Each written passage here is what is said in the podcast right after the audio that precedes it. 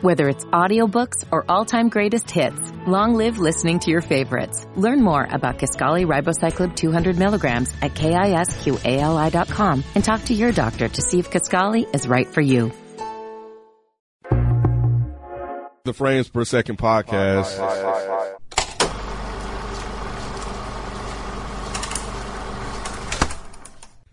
What's going on? It's your boy Nikki Duce, aka Mr. No Disrespect, and you now tune in to the Frames Per Second podcast.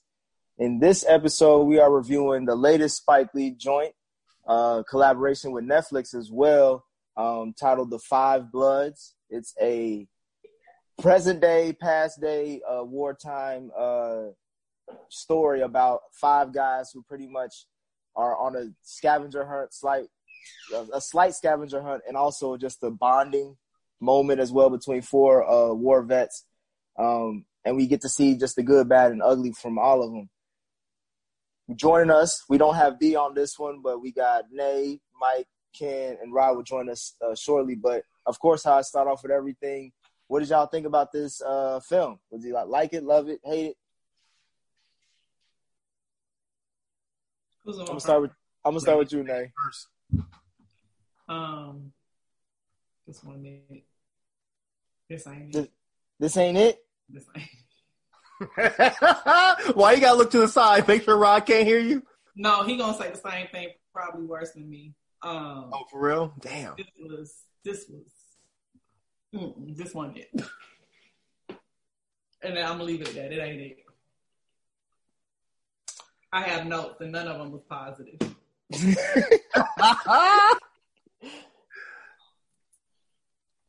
Kim? I mean, I appreciate the angle of trying to um to to showcase like the effects that Vietnam had on on our black men. I mean, I appreciate that. I wish they would have did it better.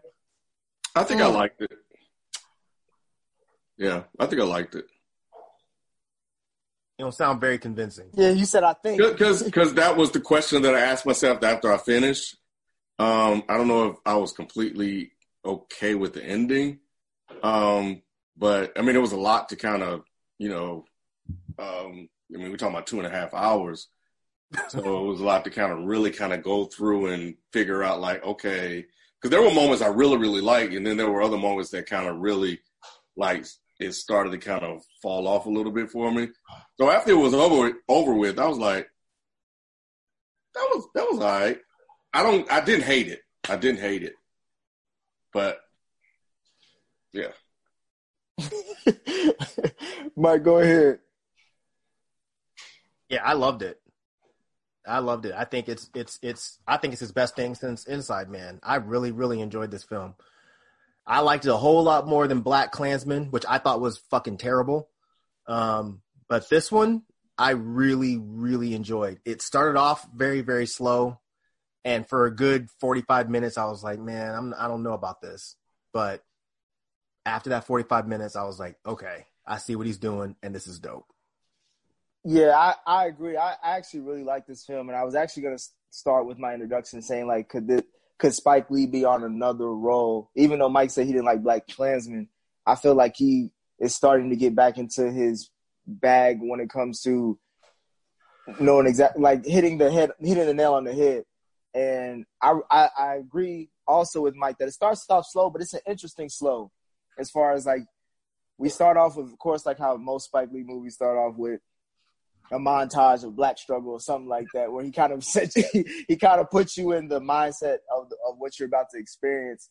But then we also like as soon as we get out of that, we just see five uh, Vietnam War old war vets kind of get back together like old school friends, and I really like that image, um, especially just seeing bow-legged Eddie walking down the hotel to meet uh, to meet Otis and and even then when all the when all the uh, crew gets together, we're talking about Eddie, Paul, David, Otis, and Melvin.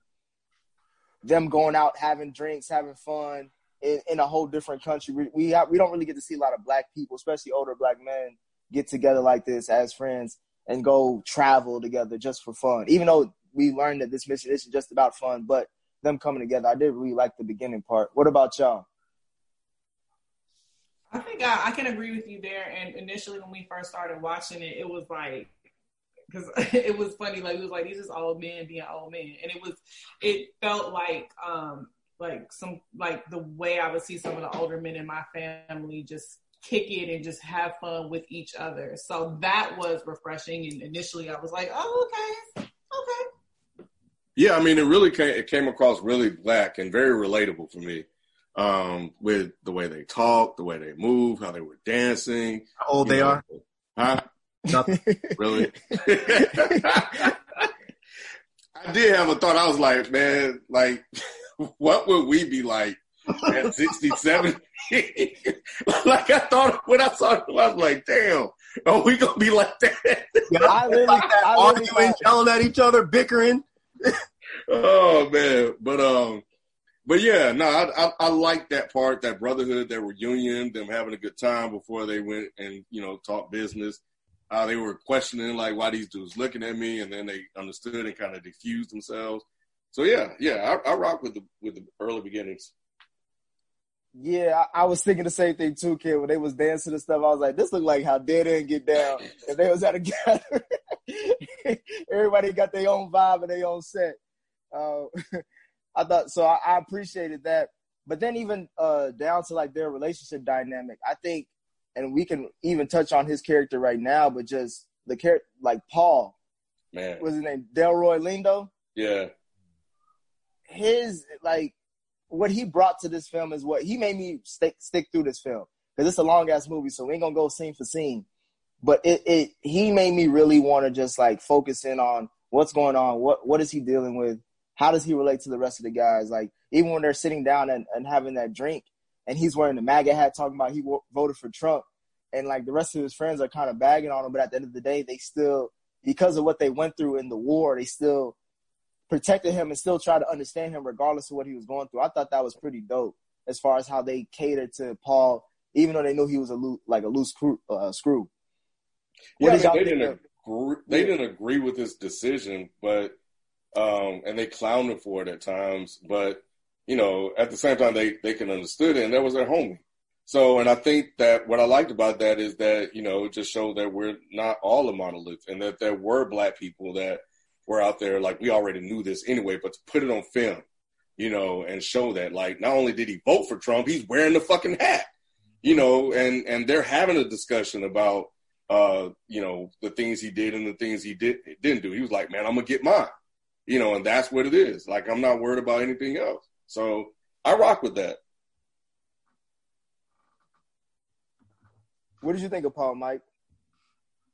I mean, I thought I thought what they did with him as far as being a Trump supporter and the way that idea and his kind of relation to Trump played out throughout the whole movie. I mean, I know we'll get into it, but like, you know, down to the way he was acting as far as being extremely selfish um, down to being blatantly incorrect about shit. Like when he's trying to correct, um, what's the French dude's name? Uh, uh Desroche. Desroche or something like Desroche. Desroche. When he's talking to him about how America saved everybody in World War II, which just is not even close to being correct. but this is some shit that Trump would do. You know, Trump would turn his back on his friends for money. You know what I'm saying? So I thought that the way that they that Spike drove that idea home was was really well done, and he acted his fucking ass off throughout this whole film. Yeah, Rod. Uh, we're talking about Paul's uh, character, um, but also I just wanted to get your thoughts on the overall film, if you, whether you enjoyed it or not. But definitely, uh, Paul's character stands out, to, at least to, to me and Mike, as far as his performance in this film. What were your thoughts? Um, yeah, I didn't. I didn't really enjoy this film like that. Um, I like the idea of the film. I don't think I like the execution of the film. I did like um, what's his name? Uh, Del Rey. He did have a really good performance, but I knew that when I saw he was in it. That's a little. Oh, okay. Um, when I saw that he was in it, I was I, I, think I told you before I even saw the movie, I was like, oh, he's in it. I bet I bet he does a great job because I I, use, I typically like him as an actor. I really don't like the the shit dude, whatever his name is. Clay Davis. Yeah, I oh no, for real? No, man, I, I, I don't. I don't like Isiah Whitlock, man. Oh man. Yeah, I didn't like him in Black Klansman. So when I saw him, I, I really, especially because he was trying to play a kind of serious role at points. I just don't see him like that, man. And um, I didn't even know the other guy or whatnot. But Eddie. Yeah. Eddie, you- Eddie, Oh, Eddie, you didn't know. Okay, I thought you meant. yeah, I oh, didn't know Eddie. Yeah, I know Chad. Bo- Uh, what's his name? Chad Boseman. Chad. no, yeah. that's that's Norman. You know Otis from The Wire. Yeah, I know Otis from The Wire, but I ain't really like him either. What? He was basically playing the same character. I I know. I know. I, that, I I didn't like him on the. I didn't like him like that on the wire either. But but um. But anyway, anyway. With that, all that being said, again, I think I, I like the idea of the movie. I just didn't like the execution of it. It, it, it was just too many things that I, I, I was rolling my eyes at. so I think because since this is a long-winded movie, I'm gonna jump around a little bit. But Rod, at least the, for the beginning part, it sounds like you and they kind of maybe were intrigued by the setup because you guys saying you liked the idea and you maybe wanted to see where it was gonna go. But when they get closer to like being like on their way to the jungle, because we find out that they're not only trying to look for their fallen soldier, their brother, as far as Chadwick Boseman's character, but they're also looking for the gold that they hid, that they found while they were out in the Vietnam War. Um, was it at that point when they were on that journey, when they were getting to the jungle, when you were seeing the battle scenes? Like, did you even find that part interesting as far as like how they mixed in like, I guess it looked like war footage with like them actually, you know, battling it out? For me, the flashbacks is what initially took me completely out of the movie. I'm supposed to believe that back in the 70s, these niggas look the same way that they look now. Like they look like old niggas in the, in the jungle. I think, but did, did you not? Hold on. At the end of the That was movie, intentional. yeah, that was intentional. Like, why? You want to say it, Nick? I mean, go ahead. I, I I can't say it all, Mike. Go ahead. so there, were- there were there were two reasons it was intentional. One is because Spike Lee literally didn't have the money because you know this is a movie he's been trying to make for years, and they he just wasn't getting the funding. So he got some of the money, but he didn't get as much as he needed to make the movie. So it was supposed to be younger actors, but then he was like, "Well, shit, it would make sense for me to use these old dudes still back in the day because he's trying to drive home this idea of these guys are still stuck in Vietnam. They've not moved on. Like the whole movie is kind of a testament to how black people's past affects their present and their future. These dudes were in Vietnam and ever since they left Vietnam, mentally they never left Vietnam. I feel like you could still do that with other actors, and I get that, and I and I figured maybe it was a funding thing, but but I also like you. It's so many people that would love to be in a Spike Lee film, probably with no pay. Like like I'm sure there's plenty of talented actors out there that would love to play these roles in this movie. Uh, in order for that to happen, there's other things that you can do to convey that that what you're saying as far as them still being stuck there. No, I'm with you, Rod. Like when I first when I first watched it, and even now, that is still my one critique that I have is I thought that was clunky as hell. Yeah. But once it was over and I thought about it, I still think it's clunky, but I'm not as bothered by it because I see that it does actually make sense. Well, I thought they it- were. I was gonna say I thought it was also because of like the since they they used the de aging effect at the end when they did that photo shoot of like all five I think all five of them together, even with uh Chadwick Boseman's character. I thought it was more about that they couldn't afford to do the de aging for the whole movie. Kind of like how, yeah. So like so like maybe apparently. yeah, so maybe it was supposed to be de-aged. Like maybe that it, it wasn't even supposed to be younger actors. Probably by the time that they wanted to shoot it, like what if he was just trying to be like, let's just do the de-age thing. But Right. since that couldn't go, it's just like fuck it, let's just do what we got. We'll just de-age them at the end to show you this is what they really looked like when they were younger, instead of what we saw on screen. But see, that's- Apparently, it's a hundred million to de-age somebody for a movie. I didn't know that. Oh yeah, de aging is, is, a, is a new technology that costs a grip, and, and that's Yeah. yeah. I want to say um, um, Scorsese was saying just how much it was. You know, you got to use like this certain this certain kind of camera to do it. it. It's just it's just so so difficult. But yeah, man, I, I- I don't know. I'm with Nate, man. That really that really made it a little disjointed because it, it affected a lot of other things like like them climbing up the hill. Like it's hard to believe that okay, these these guys are climbing up this hill with big backpacks. They they're old as hell, and it's like it it, it kind of takes you out of it. But I think they made it pretty clear that they weren't climbing the hill very easily. They were struggling. Yeah. Yeah, I know they were struggling, but it was just it just wasn't believable. Hmm. It wasn't believable, man. It, it, that's one of them roll my eyes moment. Like I, I just don't believe this. I, I think the thing about the the fighting scene when they were trying to give us a glimpse of what they were like, the only critique I had about that, uh, in addition to what you guys were saying for me, was um, they didn't really come off as badasses to me. And you know, when I was watching them go through, like I think they're they're uh, fighting, you know, techniques and cover this and cover that um, you know, the Viet Cong just ultimately just ended up leaving. So I didn't really get a sense like these motherfuckers are not to be fucked with. That's a small critique, but you know, one of the guys said he did three tours and he told him, he said, I done killed tougher motherfuckers than you. You know, so um, but that was it. You know, like I really wanted to see him like, you know, like show me that y'all can fuck some motherfuckers up. At 70? No, no, no. With with it, it was supposed to be the flashback. Yeah. Oh, which which flashback are you talking about? when when uh, Norman was part of them. So when they flash back to Norman, so when they got shot out of the helicopter Mhm. and were on the ground, and they didn't even have uh, tactical advantage. Like Oh, that part. had- yeah, so that was it. They fucked him up. He had that little thunk gun, thunk, thunk. He fucked him up. But that was Chadwick. Pissed. You don't John Wick. Like this is this is this is one thing. But that was Chadwick though. Huh? That was Chadwick doing that. Stop. Oh, I thought you were saying. I said you want John Wick. I thought you said well, that's Chad. Wick. Oh no!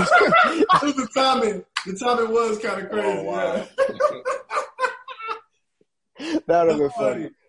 Nah, but I mean, this is one thing that I did see that like people were saying is that this this movie was a lot more realistic as far as how they depicted people in Vietnam than just about any other film.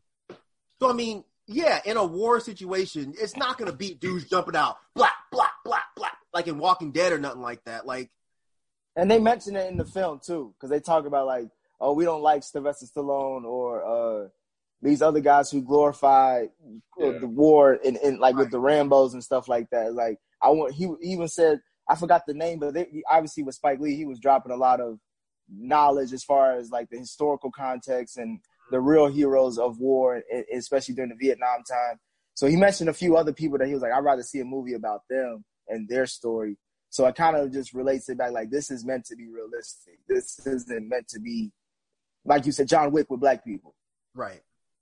Yeah, I just think for me, if it would have been because I felt like even in the fight scenes when they were running and things, it just to Rod saying it didn't look believable. It just did. It didn't. It, they looked older even in the flashback scenes to me. So if they had younger actors who were more nimble and more able to run a little bit quicker, it, it would have felt more real to me. It would have felt like to me as someone who has no war experience, it would have felt more like a war and like they were badasses if I saw them at least running. I But I mean, every every soldier is gonna come back from Vietnam or a war situation and tell maybe people that weren't there how much of a badass they were. I never really took from this film that they really were these like gangsta ass dudes really going over there fucking everybody up. That's just how they talk. Like, oh, we were the baddest motherfuckers in the in the in the unit. Could nobody fuck with us? In reality, like, yeah, those dudes were kind of fucking y'all up a little bit at multiple points throughout the film. I mean, but to survive three tours, that does say something about you as a soldier. Right. Right. But that was lucky. But that was Paul Exactly. though. I don't know about anybody else. No one else talked about how how many tours they did. I don't know if they did them all together, or or they just signified like this. The tour that they were all on was the one that bonded them, so that's the one they focus on. I think But Paul knowing Mel- only did three. Huh? I think Paul was the only one that did three. Yeah, yeah, that's what I was It saying. I feels think like he went, and I don't know which one where he killed Norman, but you know, it feels like he may have went back intentionally because he couldn't deal with what he did. yeah. That's but what even he look, at the end. Say what? That's what he says at the end. Mm-hmm. That he did more tours because of that. No, that that he went back to to face his, his Mhm, demons. and Oh stuff. yeah, yeah. I know why he went back Oh. as he was old, but I'm talking about like during the time while he was Right. going back touring. Oh, okay, I got you. Yeah. got you. Yeah. because they But do that looking- shit. Yeah, when they get all fucked up like that, they just go back. But that's all they know is I've war. heard and seen. Huh? I'm sorry, I was talking over you. Go ahead. No, you good. I was just saying that's all they know. Yep. You know, like when they come back, they're they feel like they're treated worse than they were treated over there. So they're like, well, we may as well just stay over here. I know how to fight. I know how to shoot. I'm used to bullets flying by my head. What I'm not used to is coming back to the United States and having people treat me. Because I mean, you got to think about that war. Most Americans at that point weren't for that war. They knew that war was bullshit, and a lot of people didn't know where to place their blame, so they placed it on the soldiers. So you had all these black men who really didn't have a lot of options. They couldn't get good jobs at that point. So they're like, well, shit, I can either be broke, poor, and not provide for my family, or I can go to fucking Vietnam, fight for my fight for my country, make a bunch of money or whatever. And that's what they did. So Paul's character, he's just like, well, I know war. I know how it feels to be over there. I don't like how I'm feeling here, so let me just go back. Yeah, I, I found it interesting as far as like to to that point that you were mentioning between you and Ken, uh, Mike and Ken. Um, what did y'all think about the scene as far as like when they found out that MLK died and like it was over that Vietnam radio and what they were trying to tell the black troops? It reminded me of that episode of Watchmen where they kind of did the same thing, where it was just like, why are y'all fighting this war when y'all not even respected by the country y'all fighting for? I, I I love that, and I like how they used it throughout the film to kind of, you know, um, you know, as, as Mike discussed earlier, like they were conflicted about that whole situation, and when you're mistreated in, in America and you're looked as less than a person, when, as they said in the film, they're letting white people go to college and get jobs, and they're just sending not only sending the black people over there, but sending them on the front lines, like first infantry and shit. You know, it's like, why are you fighting this war when we can treat you so much better here? And that was some real shit that they were hearing, you know, at that time. And there was a lot of conflict and struggle with communism and socialism and all that shit. You know, and when you go back and read about that shit, that's why a lot of those ideas were so prevalent because they were hearing that stuff, you know, while they were fighting.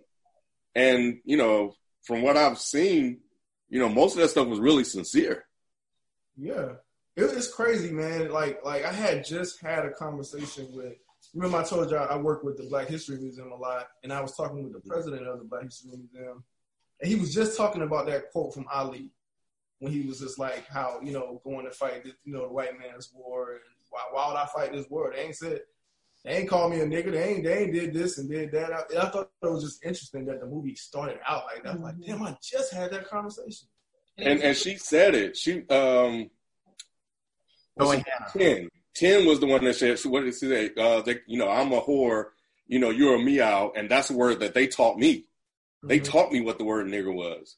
Mhm. So there was no way I could tell you that this was your daughter or the real truth about that whole situation, or we'll all be fucked up. She was about to say. Nate, how you feel about that Otis She situation? was about to say something else though. So about hold on, say about what? the Otis situation and his daughter and and how that was Okay. introduced in the film. Yeah. Uh, so I'll get to that.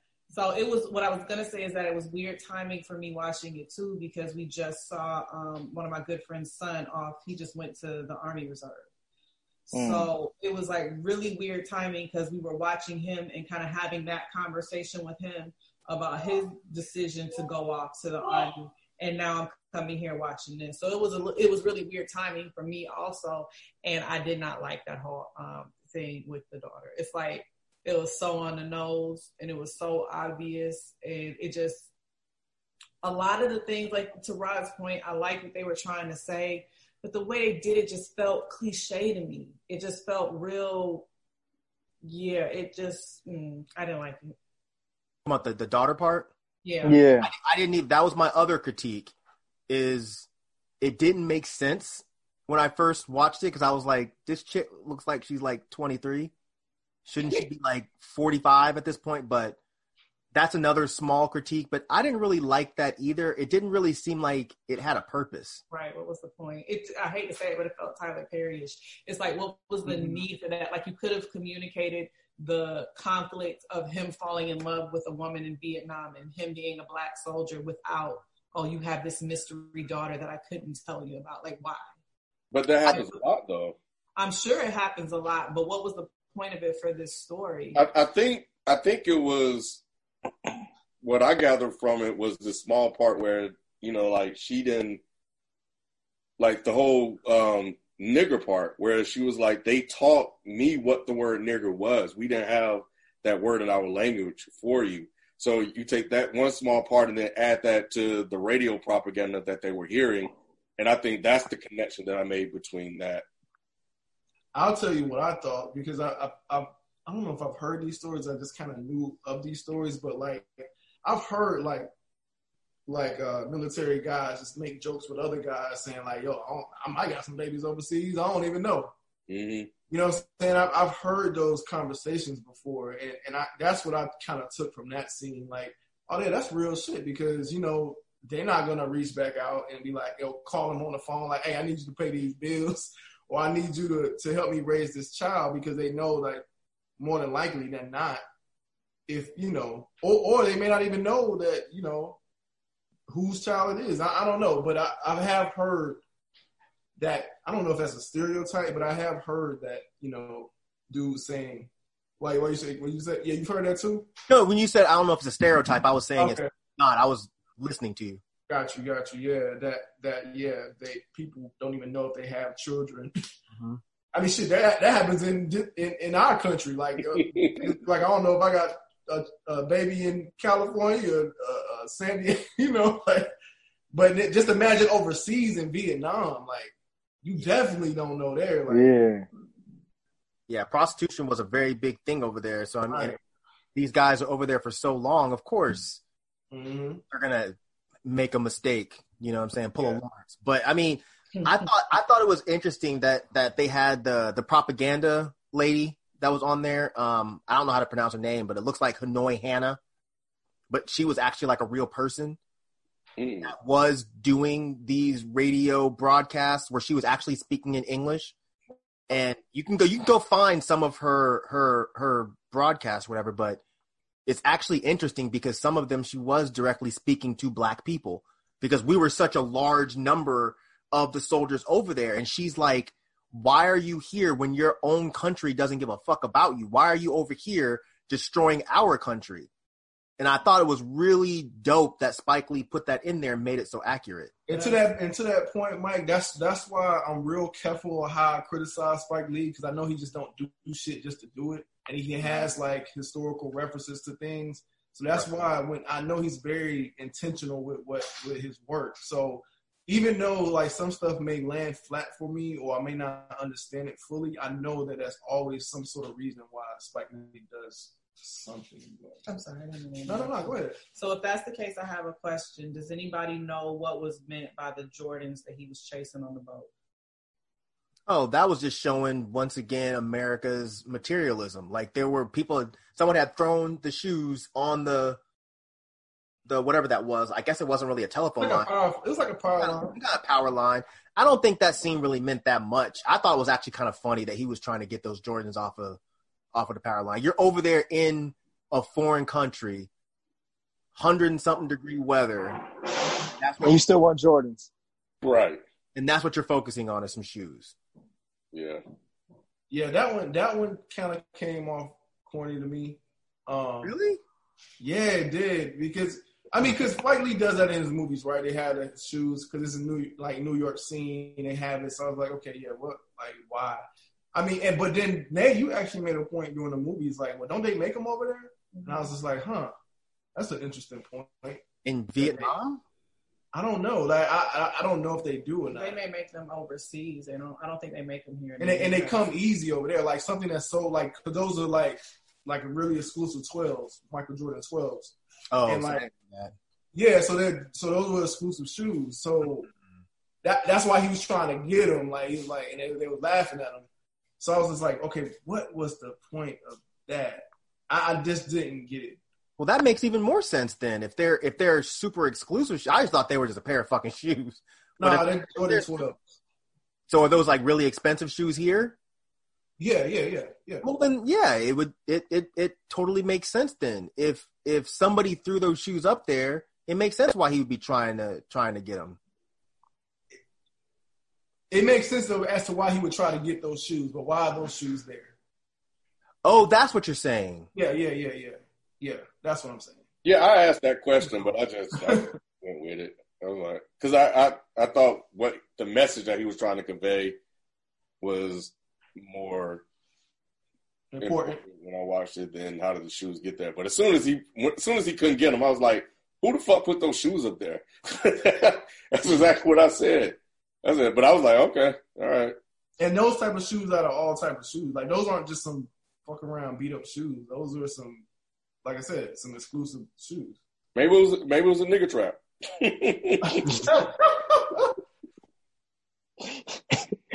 what did y'all think about uh, Stormin' Norman, Chadwick Boseman's character, and how he was the glue pretty much for this whole movie without being like a main, like in, in a lot of the scenes that were really impactful? Wait, before that though, going back to the boat, d- did y'all think it was a little too much when the when the guy came and he was harassing him about the chicken? That seemed like that lasted way too long. Great. Really, tell me why. because that shit happens. Like that dude is probably shit poor, and they think that everybody in America is rich. So he kept asking him, "Chicken, chicken, chicken. Do you want the chicken? Do you want the chicken?" And obviously, he didn't understand the language fully. I'm sure he knows the word no, but he Yeah. probably thinks if he keeps asking that eventually they'll give in and buy it. And I thought that the way that they played that scene out to where it got to a point where Paul just flipped the fuck out. I thought that scene was great. You thought it went too long from from the from the Asian guy's perspective? Well, well, uh, okay, so they did it the first time, right, with the guy that had the one leg when they were inside the bar. He came and was asking them to buy. I forgot what it Asking was. for money. Asking for money. for money they did out. it then, and he went off. And so they did it again with that scene. I'm like, okay, why are they trying to drive this home? Like, Because that's what happens. Because that because they I think that whole scene was to set up the part about you killed my parents. hmm Because that's how that's how a lot of them view Americans. no, I like that part. I, I do. I like that part. It, it's just more so the the drag. The, I just feel like it was drag, dra- dragged out a little, a little, a little. But think about it. When you were watching that scene, you were getting really fucking annoyed at that chicken man, weren't you?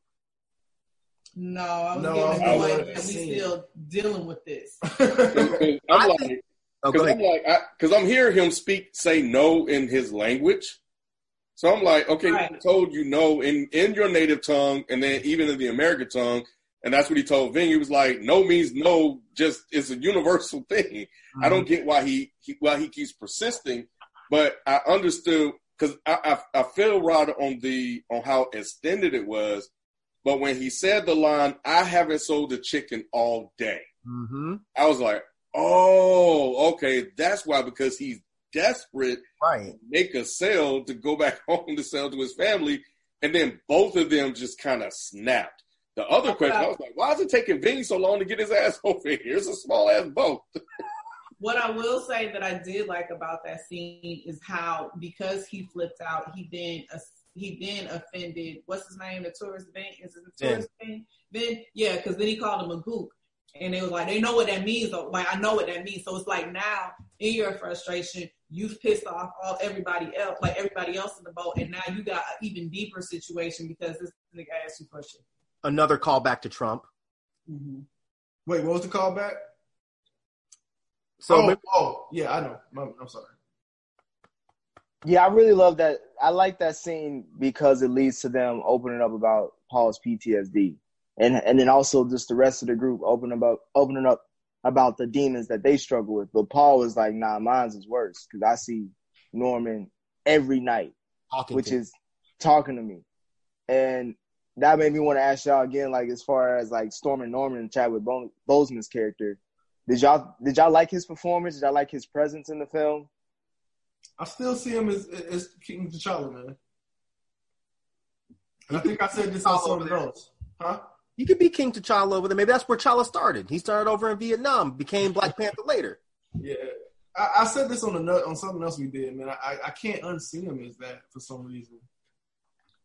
Um, I, I, I, his revolution. I think he was like. So I've been trying to figure out how I felt about him because at, at some points he hit and, and others he didn't. Oh yes.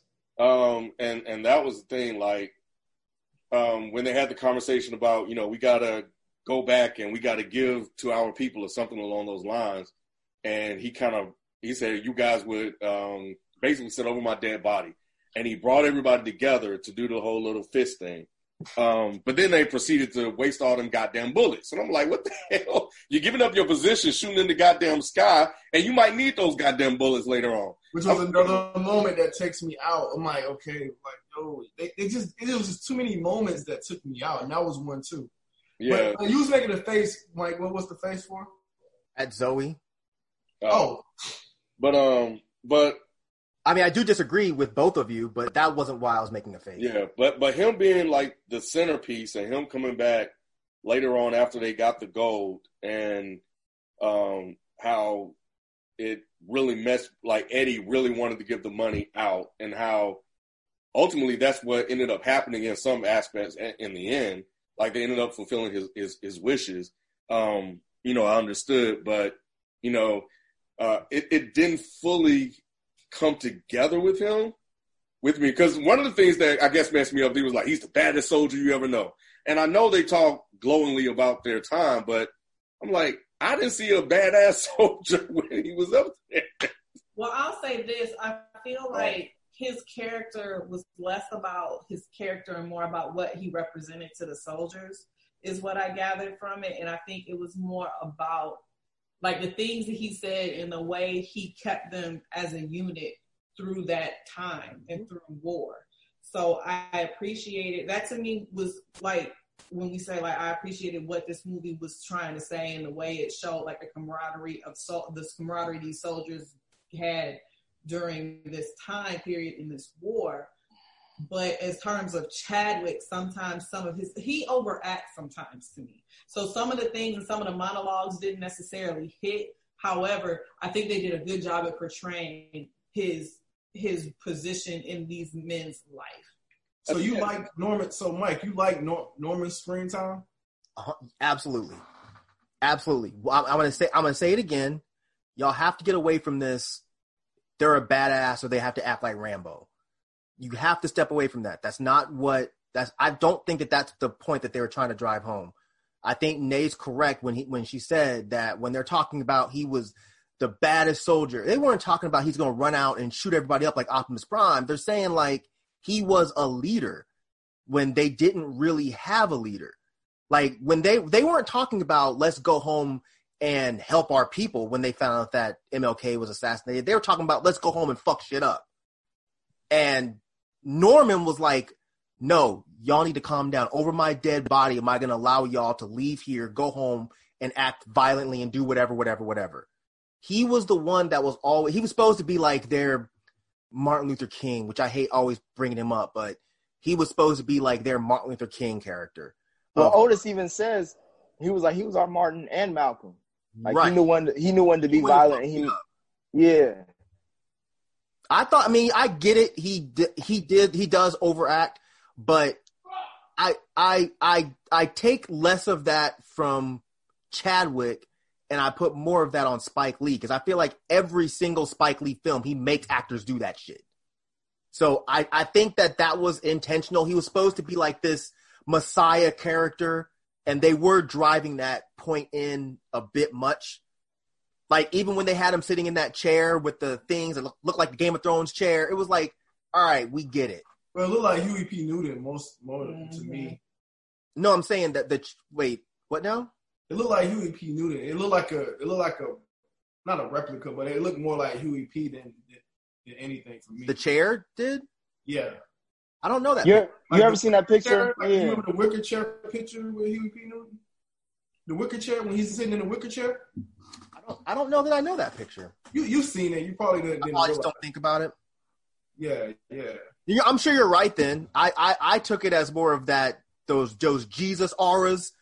But you're probably right. Maybe that's what they were going for. I think the Messiah thing was what what kind of brought me in and out of it at times. I love what he told them about the speech. It was like, you know, have a purpose. Right. And they didn't have a purpose. They just they wanted rage. And, you know, he was like, what is that going to accomplish? I Mhm. love the messaging there. Um, it's just the it, it felt like um, Norman, Stormin' Norman, and he was, but it felt at times like he, like Paul was the one that had the most issue with him, and then the others, it felt like the others didn't love him as much as they did until they dug him up, and that's when I, I saw like them really convey the, convey convey like their love and, and compassion for the guy. They talk glowingly about him, but Paul was the one, obviously because he killed him, that was really bothered and and he was like a demon and a weight over his his his his soul throughout the whole show movie. I disagree with that part too. I think that they look. I, I don't know. Was your dad in Nam, Ken? Uh, my uncle served, and I think my dad went over there too. Yeah, My dad was in Nam, yeah, and I saw every bit of him in these dudes. The way he acts, they they're like a lot of those dudes. They don't just come out and be like, "Man, I love you." I just want to tell you I love you. They don't do that because that's not the way that that that they were taught to be in the military. Mm-hmm. So I mean, I think that throughout the movie, those dudes in their own way showed that they loved Stormin' Norman. But you're right, Paul it in a different way because he's the one who killed Stormin' Norman. yeah. And the other dudes didn't know that. They thought Stormin' Norman went out in battle. He was killed by the Viet Cong. So I mean, yeah, they talk glowingly of him, but I definitely felt like they really loved this guy because all the things that Stormin' Norman was saying back then, it sunk in with these guys way later. Mhm. And they started to realize, damn, this dude was right 40 years ago. And look at us now. Yeah. Because even Eddie had a picture of him as soon as they got to the hotel, mm-hmm. right? Yeah. Oh, yeah, So I that's got the impression that they all like loved him. It's just that Paul had a different type of.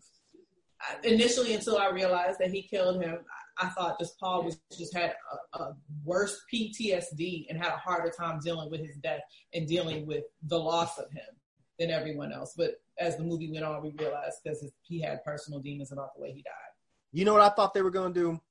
I thought he was gonna be thought they gay. were gonna make huh? yes, Nick. Me too. I Really? thought that they were gonna make it to where Paul and Norman were having a relationship, and I was gonna be fucking annoyed. Not, Yeah. of course, on some like anti-LGBT type of thing. I was gonna be annoyed because that would have been such a corny route to go with this. hmm I never got that. I never got that. I just Yeah. thought, I just thought he had severe PTSD. Nah, because it was just like he was so close compared to everyone else, like y'all Right. pointed out. It felt like there was a unique relationship there that made, and especially with him being the last person that he saw alive. Because like I think before we find out that he killed him, is that there was a scene where uh Paul goes up to Otis and like, and he's like, "Where's Norm?" He's like, "He got shot down. He's gone." Yeah, Yeah, I- yeah. I felt maybe he lost his lover in battle, and it was like, you know, that messes you up a little bit more than anything else too. It But was I, I mean, that was No, I and I I could see exactly how y'all could see that, but it was at that moment I was like, I had a suspicion that he killed him, but it was in that moment where I was like, oh, I, I I'm pretty sure he killed him because he was the only one that constantly seen this guy every single night. He was like tortured by this guy, and I'm like, it. The only reason why it would he would be that tortured is if he was responsible for his death in some kind of way, whether he killed him or whether he left him, you know, and and uh, you know, in under fire or something like that, and you know what happened. But I, I could totally see what you guys are saying, though. I never once thought he killed him. Like when that, Really? yeah, bro, when that happened, I was I was in my seat like, oh no. Yeah. What? I was clutching my pearls the whole night. I was like, bro, I did not see that coming at all. At all. I expected when that when that I can't remember if it was a if it was a man or a woman, but that person when they were coming up around the back, I was like, okay, this is when Norman dies. I thought that person was gonna come up there and they were gonna kill Norman. hmm Oh, you didn't get it when he showed him the bullet wound? No, no, no, no, no, no, no. I'm saying before before Oh, oh okay, okay. I was thinking that that woman was going to be the one to kill Norman. So when Paul turned around and sprayed, that shit fucked me up. And then it was like, now I get why he's like this. Yeah. Now I get why he's he's so fascinated with Trump and why he's so quick to get angry. I get it. He's been sitting on this shit for 40 years. How does that translate to him yeah. being, being a Trump supporter? Because I think it's the whole make America great again. Like he's wearing that hat. And I think that in his mind, it was almost like things were were great before all of this stuff happened. So he's like, maybe if like if I can force myself to go back to this time when before this shit happened, that's when my life was great. And I mm-hmm. think he looks at Trump like the same way a lot of downtrodden people look at Trump. They think, you know, I've been down in the dumps and if this guy who has no political background can make it, then so can I. And I think that's what was in Paul's head. So it was like all of these things throughout the film. I kind of want to go back and watch it again, but it's so fucking long. But all of those things make so much more sense when we find out that he's the one that shot him. I, I gave up on the, the gay thing based off of like once I found out, once his son was talking about his mother and how much he loved his mother and how that affected their relationship. Mm-hmm. Once we find out how uh, David was conceived or not conceived, but his birth and all that, then I realized like, okay, it must be something else. He must have killed him. I mean, either he love it's a thin line between love and hate. Either he killed him or he loved him. We'll be back after this quick break. Hey, it's Kaley Cuoco for Priceline. Ready to go to your happy place for a happy price? Well, why didn't you say so? Just download the Priceline app right now and save up to 60% on hotels. So whether it's Cousin Kevin's Kazoo concert in Kansas City, go Kevin, or Becky's Bachelorette Bash in Bermuda, you never have to miss a trip ever again. So download the Priceline app today. Your savings are waiting. Go to your happy place for a happy price. Go to your happy price, Priceline. Whether it's audiobooks or all-time greatest hits, long live listening to your favorites. Learn more about Kisqali Ribociclib 200 milligrams at kisqali.com and talk to your doctor to see if Kisqali is right for you. Whether it's audiobooks or all-time greatest hits, long live listening to your favorites. Learn more about Kisqali Ribociclib 200 milligrams at kisqali.com and talk to your doctor to see if Kisqali is right for you. Whether it's audiobooks or all-time greatest hits, long live listening to your favorites. Learn more about Kisqali Ribociclib 200 milligrams at kisqali.com and talk to your doctor to see if Kisqali is right for you.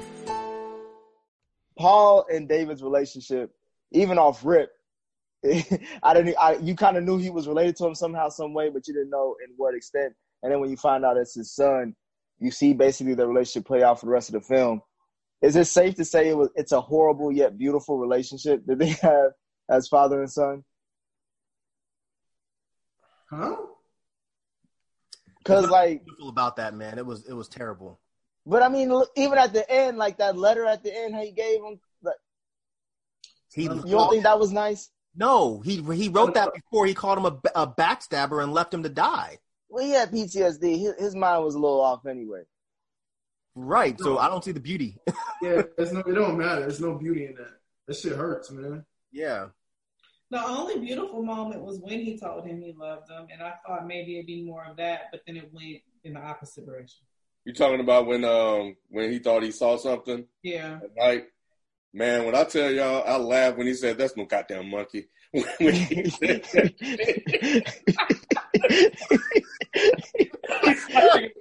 no goddamn monkey. that was some black shit. It was. they ain't no goddamn monkey. Oh shit, that shit cracked me up. I know but yeah, they had a tender moment there, which I thought was weird because they, you could tell it was they had a strained relationship, and then you know he kind of conveyed his his emotions there. Um, I think I was, you know, I definitely thought about my dad because my dad wasn't a very emotional guy. Right. And throughout this film, I thought about him and like the things that he never even shared and some of the stuff he started to share when he got late. I thought about my uncle who was kind of like Paul himself. He was just completely gone. Like he was like Paul and the guy that was on the drugs, like as, as well, except, you know, he became an addict. So um, there was a lot of things that I could relate to there, but you know, that that longing to have like that close relationship with your father that you never get because you know of their situations they you know have to be somewhat detached and you know that was my father my father didn't start telling me he loved me until he was about to damn die Damn. so until he was late late late in his in his Mhm. years man and i was in my 30s or 40s so Yeah, um, I know it's moving ahead, but I I did like the moment of them when you know obviously he, he was on that landmine. That's probably one of my favorite scenes. yes That was dope. That was a moment for me. I felt that one. Like I really, really, really felt that one. So I felt the love and compassion there in that moment. Did you see Eddie coming though? I Yeah, hell I yeah. saw that a mile away. I was like, he's The about. way to, he was, up slow. yeah, like who Yeah. walks like that? Who walks backwards like that? I was when like, they said he walked they said he even walked backwards pigeon toe yeah, that was funny as shit though. It wasn't. It wasn't. It was it was, it was because No, it wasn't because it was so obvious. It was so. I, I was. I honestly, I didn't think it was going to be a landmine. That shocked me. I thought it was going to be the little um when they showed the little Vietnam um the Mhm. people, the little soldiers or whatever. I thought they were going to shoot them, but it was so obvious, and it's like I don't. I didn't know if they were trying to crack a joke to diffuse the fact that it was obvious. It just, I just. That's like some old people would say though, don't it? He even walked backwards pigeon yeah toe. Hit me on the black side. They were some true old niggas. Like that. That's what I will give them. They was some. I mean, you couldn't get any realer than them. Like as far as being old. Until they started calling each other jive turkeys and I'm the baddest. they never let it go no they they, they, they never let that shit go My Yeah. God, I, They don't. They don't. But um, but speaking of speaking of pigeon toe, like that dude had extreme pigeon toe. Like, do they let you put that in the, in the, in the military? don't do that. I'm serious. Uh, that's a good question. The guy was can't run. because I was like, yo, yo, and that's and little stuff like that takes me out. Like I'm like, They let pigeon toe niggas in the in the. In they the would they would let him in there because he's black and they don't care about him Right. exactly. I was gonna say that. That was my Just point. 'cause you pigeon toed don't mean you can't. I don't know, Nate. That You can't run pigeon toed. that is not that is not that is not He would just running a circle because he can't. that is not threatening at all. If I saw a pigeon toe nigga coming at me with a with a AK forty seven, nah, cause he, hey Rod, he running like Martin did off of life when he stole that pie. Hey, can you imagine the whole front line of niggas just pigeon toed? Like, oh, we about to take these niggas out. We about to take these niggas out. yo, yo, Yo, stupid. 'Cause it was But I- extreme. I, I get the people that's kind of pigeon toed, but it was extreme. it probably got more extreme as he got older rod Oh, but, but I, I so so the thing about the landmines because I knew that that was put in there for a reason. yeah. I thought the goal was going to be goddamn landmines. Me too. I was expecting that. No, I didn't think that. Yeah, I thought that that was going to be landmines, and I knew I knew Eddie was done once he told this little sob story about how he was broke. Mm-hmm. I was like, oh, okay, well, Broke niggas gotta die. And we saw that maybe. coming. Yeah, again, we saw that. I mean, Yeah. we saw it coming from that point. Like that Yep. dude, this dude is about to die. That He shit was even before he started backing up. When he started talking about how he broke, we was like, oh yeah, he gone. he, he started talking about how broke he was, and all that niggas said was sorry, bro. I mean, it, Nah, it was funny. They was like, damn. Yeah. Damn. they said damn twice. Like, damn.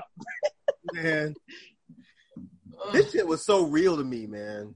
And when, when feel you. They had, they had real moments. They had real moments. it did, Hey, what about when uh when Paul told him he said he said he said I understand your slant slant mama or whatever he said pussy. got. I can't remember exactly what he said, But but Yeah. that hey, he was foul. that shit was foul but funny. Mhm. yep. And that's Paul what was shit old black man would say. Yep. Paul was great. Paul was great. He, I Yeah, mean, Paul, yeah, he, he killed that shit. he shit. damn near carried this movie for me. Nah, what what always had me cracking up was Melvin as he always had some food and he was always had a, a drink of liquor in his head. Wherever Always seen doing something. yeah, I just did not like him. he was always having a good ah. time, which is why I was surprised. I he made would. him say shit in every movie. It's like he got a tagline he takes it Got to to. every goddamn character. She Shit. got to. I loved it when he said shit. You, and you know it's coming. You know it's coming at some point. You know it's coming at some Yeah. point. Did y'all What's see the after is- credit scene? Nah. Yeah. they got the whole they got the whole cast to sit up there and go shit. I know. Ah, no, you didn't. No, they didn't. Mike, tell me no, you lied. You lied. I can't believe you kept it on after. the Nah, I was about to say that movie. Was, 30 that movie was too long. I didn't until somebody told me. I, somebody Oh. there's an after. They, they didn't tell me what it was. They said, "Yo, did you see the after credit scene?" I was like, "Really? There is one." So I was like, "Okay, let me go check it out." And that's all it was. But were you guys waiting for it? Because I, I was like, he gotta say it at some point. He's gonna say it. He was gonna say it. Spike Lee always get him to say it whenever he put him in his movies. To be honest, I didn't know. I didn't. I knew I recognized his face, Mm. but I didn't realize it was Clay Davis. I, I feel you. I didn't. I didn't realize it at first either. Yeah, you're right. I, I didn't realize it at first, and then when I did, I was like, "Damn it!" Man, he had to say it. Man, he got to. It was. What he had another funny line. He was like, "Well, damn, Otis, you might as well put the gold bricks on Craigslist." Yeah, it was funny as hell. 'Cause I, I Oh, give him. He does have some moments, but but a lot of those moments just I, I just be like, ah. So, all right. So he said they that was fucked up for him to turn on them white people like that. well, yeah, I was gonna ask, should they have kidnapped the white folks? But was it a kidnapping though? Because they were walking without being tied up. It was by it was by gunpoint. Let him loose. Oh, Paul Paul wanted to kill him. Clearly, Paul Paul Yeah. wanted to kill him. But Paul wanted to kill him because he didn't know if they were going to go back and tell about Mhm. all that gold. So he knew that over in Vietnam, in the woods somewhere, they can go kill these motherfuckers, and nobody would even know it was them. hmm How did they just so happen to be in the same stretch of woods that these other niggas was in? Because they were looking for landmines, and that was the stretch of the the, the jungle that had the landmines. That's Remember wrong. those? Huh? I'm sorry. Go ahead. Go ahead. No, what did you say? No, go ahead. I was let, I need to let you finish. Oh, I was just I was just saying that their whole purpose was they were I forget what the acronym was, but the, it was like it was either Lamb. Lamb. LAM, but I, Yeah. it was like I forget what it stood for. Landmine something something. Their whole thing was they were over there looking for landmines. So it wasn't just that they just so happened to run up on them. The guy had that machine. Remember the the chubby guy? He had that detector. So it was they were gonna find the landmines regardless of whether or not Paul and them were there. Speaking of, it was too many, and that's another issue I had. It was too many just so happens for me in this movie. And But kind that wasn't just so happens though.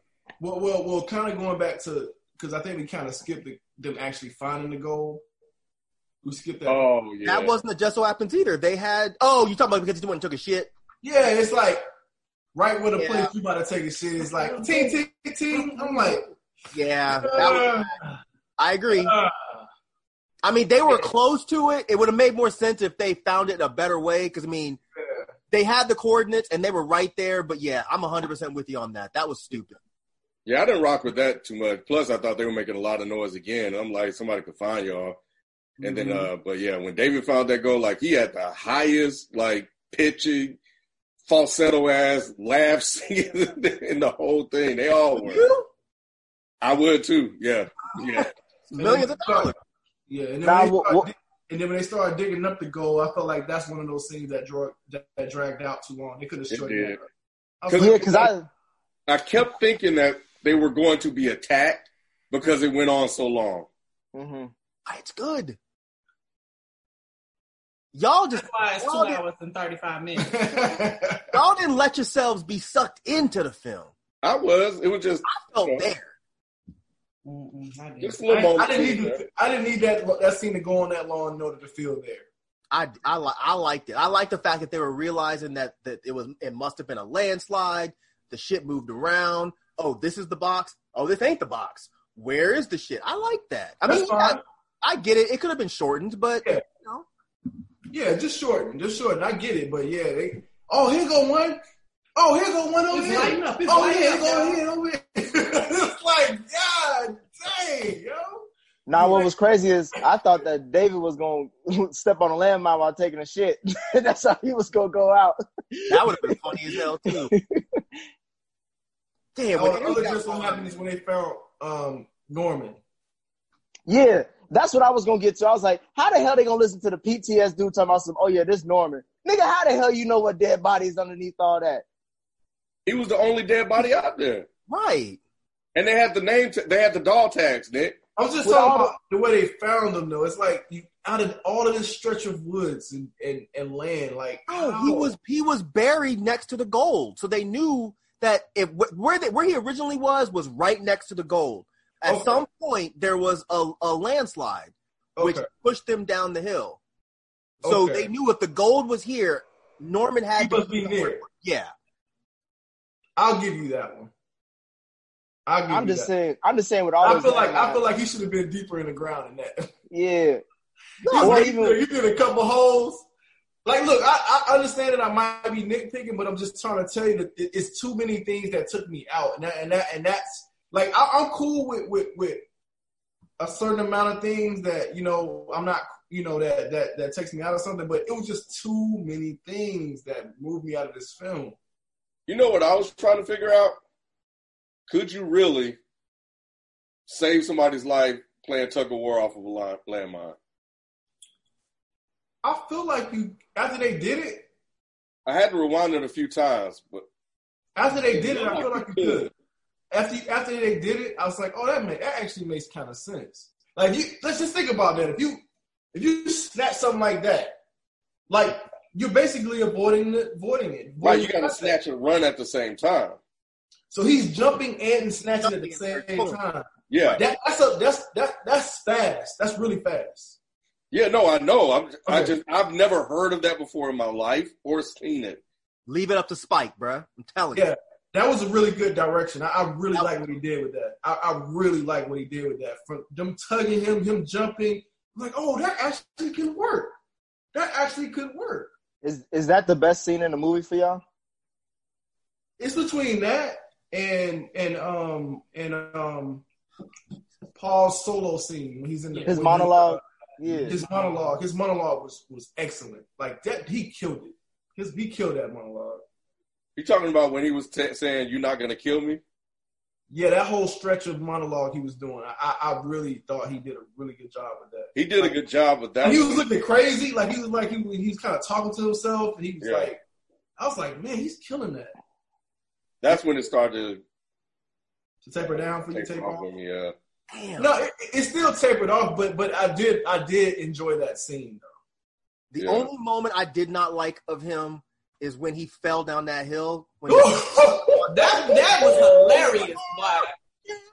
Oh. That was, I felt. I think he actually did that stunt because He he, was felt really just like an old man would. Now that was believable. it was. When his foot got stuck, It was. And then he just, and he just, he did one of them final like. I was like, what the fuck was that? He accepted the fall. yeah, What? he, he, he was defeated. He was defeated. He was like, Yeah. Snake bit your ass. I said that is Delroy Lindo. That is not a stunt double. Oh, I wound it back multiple times. I was like, what the fuck happened? Because he stopped at the top of the hill, and then the bag just got caught for no fucking reason, and he just fell. I was like, what am I missing here? And I don't know what the fuck happened to his foot, but when he landed and he, That was hilarious. but Yeah, I it- was like, that took me out. That part took me out. I was like, damn, you just stay getting fucked up because the snake fucked you. Because he was just complaining the whole time. He was like, goddamn snake bite, and then he just toppled down the hill. No reason. Yeah. What I did like though, when he cussed all their asses out and mm-hmm. ran with his gold, and his son to his son shot. Like when he's walking through the woods and he's just yelling and the Lord is my shepherd. I should not want. that shit. That shit, yeah. I fuck with that shit right there. he was having a breakdown. Yes. He did such a good job portraying that. When he was, and even when he wasn't saying actual words, he was just hollering. Man. He was just ah. It, it, it. I really felt it. And when he got into the woods, like when you're talking about favorite scenes, when he got, when he finally found the ghost or whatever, or the spirit of Stormin' Norman, Yes. when it Yes. abruptly clicked over and he was Mhm. digging that grave, I had to wind that back a couple times too because I was like, "What the fuck? That was weird." but when he was talking to those dudes and they were like, "Tell us where your friends are," and he's like, "I'll never tell you that," and they shot him. Man, that was probably one of my favorite scenes because that that part hit me because it because you think, okay, yeah, he's so selfish. He said, "Fuck his friends. I'm taking my gold and I'm leaving." But when it came down to it, and the guy was like, "Tell me where they are," he was like, "I will never tell you. Those are still my brothers. I'm not. I'm not doing it." Mm. He knew he was about to die. I didn't think about that. Whoever was talking. No, I'm saying I didn't think about that because I think by that time I was just ready for the movie to be over. You know, the thing about that moment, and then of course the standoff, you know, at the end is that, you know, I thought about uh, Stormin' Norman and how they end up splitting and going separate ways, and ultimately everybody en- ended up dying except Otis. And I wonder if that never happened, if the brotherhood, the blood, stayed together and didn't divide, would more of them have survived, or would they have survived the whole thing just by by being, you know, a, as one unit? And it just thought about just just just division and how you can split people apart and conquer them, but together you're stronger as one. No, they still died, bro. yeah, I was about to say, even Otis was ready to die too at the end. I don't know, but yeah, but I mean, because because yeah, well, I guess you're right. I get what you're saying. The bond, it's like the blood bond. But yeah, just just like the messaging of like like you know black people being together or people being together, just period. You know, Oh, they kept- yeah. you know. I could definitely see Spike doing that. Mm-hmm. I could definitely see Nah. Spike doing that. Mike, I agree. That Chadwick Boseman scene with him and, and Paul, that was probably the, the best scene. That's probably the best acting I've seen Chadwick Boseman do. Because I was really like, Paul has been carrying this movie so heavily. I was like, how can he match him in this scene? And he just, to me, he just played, he played it well. And Paul cried like a damn big ass baby. I think, boy, that was a Oh, grown ass man. That was the last cry. If you ever gonna have a last cry before you die, it's gonna sound like that. that hug he- was just like, I don't know, man. That hug, it just felt like he's like, you can let me go now. Yeah. Cool. But he was like, it's, it was an accident. I It feel, was. Yeah, he was like, he's like, it was a, I forgive you. It was an accident. Yeah. That was a real moment. Chadwick did really, He did really, really well, good in that one. really well in that. in that He scene. threw a jab at him too, though. He was like, "You got me, though. Got me though. but, but I still love you."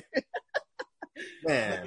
I, I like when he said that. It was something else he said too. What was the quote? He said, uh, "It was like it was like it's okay" or something like that. What? How did he? He said it in a way though. Yeah. I forget what he said too, but he said it in a way it was like, it's okay, you can let me go. Yeah, We're it was like, damn, that was powerful. Like that was powerful.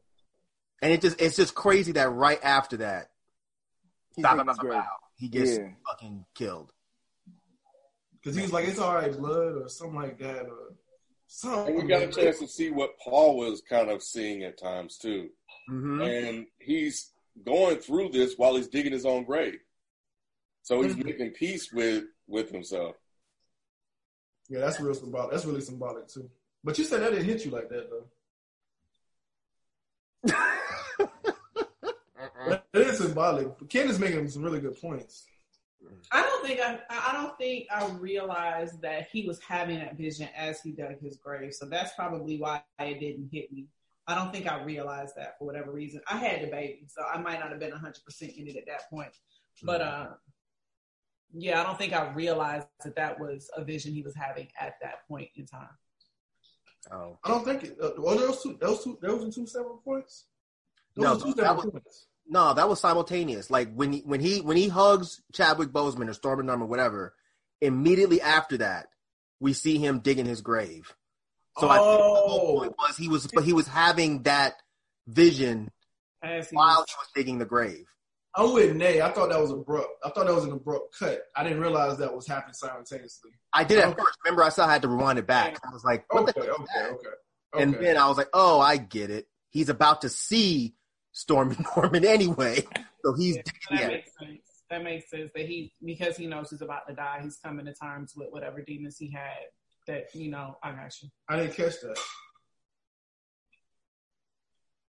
So yeah, what did y'all think about the the the final ending of it? How, that that last action scene we got, as far as how we get to deal with the brick situation, because obviously when Paul left, that was when the, the Vietnamese people found out that they there was gold, and they're chasing them down to get it. How did y'all think about that conclusion of that uh, story? They knew the whole time, Nick. What do you mean? The Vietnamese people knew there were there was gold.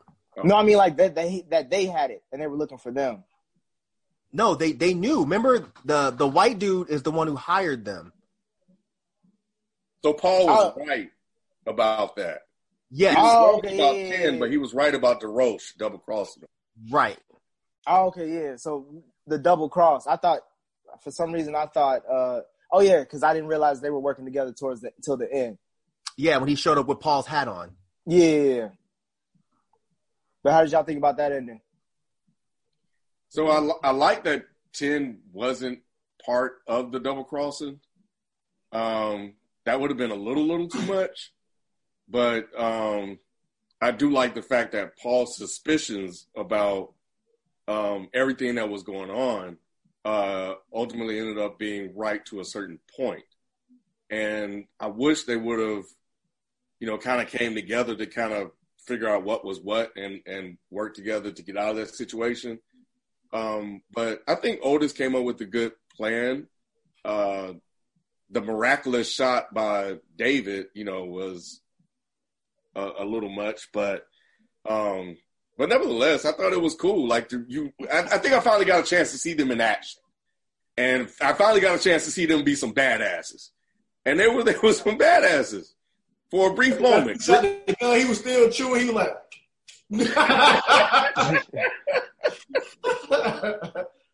nah, And then the thing about the grenade, because they they uh because um old boy jumped on the grenade, and I think they talked about the story earlier. They told the story earlier about the first black man to do- do that.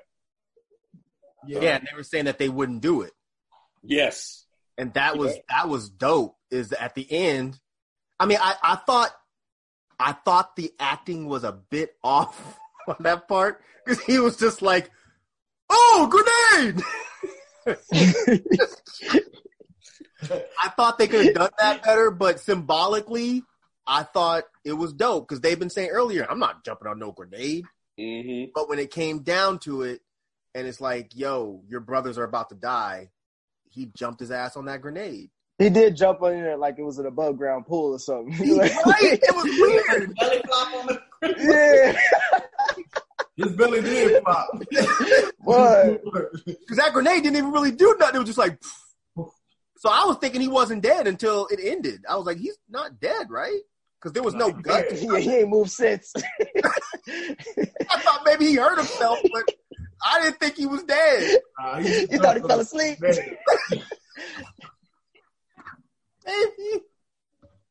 Oh, Uh, nah, I, I I enjoyed that last part. I I, I like to see. I, I hated to see. I knew that the, the movie was going like, bro, they're gonna go into the jungle. They're not gonna come. All of them are not coming out. I felt that way going in, um, but I just didn't. I, it's still kind of hard to see them go out the way they did because it was it was for. It was just for the to get their brother out and just to get. It was supposed to be an easy transaction, an easy mission. and that's what I didn't like. Uh, it What do you felt mean? real clean and slimish to me. I didn't want to see everybody die die like that. Like like the only person that made it out was Otis. And you ain't even like Otis. No, no, no, not that I didn't like Otis. I'm just saying like he's the only like I don't know. I just You wanted us to win. I You wanted us them to- to get the goal to get out. I wanted them to win. Like I didn't Hey. want them to die. Mike, don't he sound like who came to see you, Otis? wait, what is that from? Temptation. Well, yeah, 'cause you know they were all named after the Temptations. Oh, I did not know that. Melvin, Otis, Come on, y'all. Eddie. I did, not, I didn't. I did not know that. I did not realize that. Mm, I ain't, I ain't realize it either. The only one that has an excuse is Nick. mm. You right. You right. I'm from Detroit. I don't even know why I didn't catch it. Damn. I, you know why you didn't catch it because you what you was checked out of the movie. I'm really buzzed. I'm so sorry. I'm sure I ain't catch a lot of stuff because of that reason. I I was Yeah, like, man. "Fuck, I got an hour and forty five minutes. I'm more focused on yeah, yeah. I- and then I- I, will say the opening scenes that they showed with some of the um, the casualties from Vietnam, like with the Mm-hmm. kids with the skin shit burnt off. I'll be honest, I think that threw me out of it initially. I was like, I can't Mm. watch this. I don't. I can't. It's the, my spirit is too much going on right now. I don't want to see no shit like this. So I, the whole movie, I'm like waiting to see something gruesome. So I think my experience was kind of. I, I think that jaded because of the timing with everything going on with with the Wendy's and the, the protesting here and everything, all of that, because that happened right in front of my girlfriend's apartment. Like it's just, it was just too much. And then I got Nicholas going to the army. I was just like, you know what? I don't think I'm in. I don't think I was in the right mindset to watch. it. Mm. Yeah, I was gonna ask you guys like, did this make this movie make you feel a certain type of way with everything going on in the current climate of, of today's world? Nay, you already spoke your piece. I was wanting to hear from the rest of the guys. I mean, I thought it was dope that this shit was filmed well before what's happening right now, but it was still in a way prophetic because it's like, you know, when it ends with them, you know, donating the money to Black Lives Matter, um, and then you got the people from Lamb, and I forget where the other bit of money went. Uh, Oh, His Say again? Oh yeah, to the wife, which I didn't really feel that part because that whoever was the wife, even though she didn't say shit, she was a terrible actress. Uh, I she didn't. I just didn't feel it when she turned around and hugged the son. I was like, that was really stiff. Um, but yeah, man, I, I I was I was good with the ending. That last scene because I mean, if they really came out and they really just shot up everybody and they walked away and all, everybody won, I'd have been like, come on, man, this ain't this ain't realistic. I, I was I was good with them dying, and I was good with the way they died. The fact that they went out helping each other get and and and meet a certain goal, I was cool with that. And the way the way it ended, that scene ended with him dropping the "Make America Great Again" hat on top of Otis as he's bloody on the ground. I was like, man, this dude Spike Lee is a fucking he's the shit. But yeah, I, I didn't have any problems with the ending. I thought the ending was great. I, I didn't I didn't give two fucks about Otis going back to hang out with his daughter. I didn't give I a was, fuck about I was gonna ask you about that. I said when they started floating, smiling, that you was okay with that. No, because I, I I knew we had to get that floating scene because it hadn't happened. I was like, at some point, somebody gonna float. I didn't know who it was gonna be.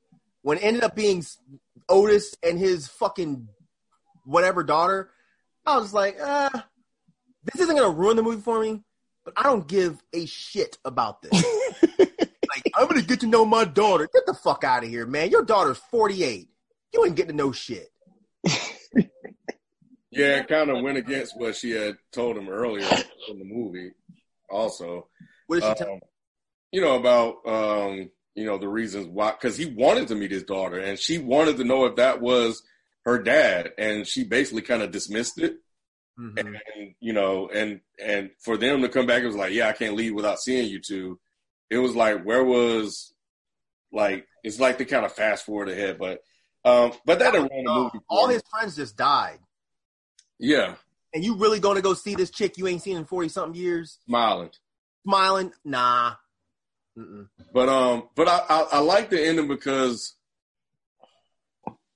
what Norman was telling them to do and what Eddie was trying to remind them of of Norman's wishes came to fruition with the money going to black. So it went back to the people, and um, you know, yeah, a bit went to the family, but it went to Black Lives Matter and Lamb, and I guess Otis kept his piece and David kept his piece as well.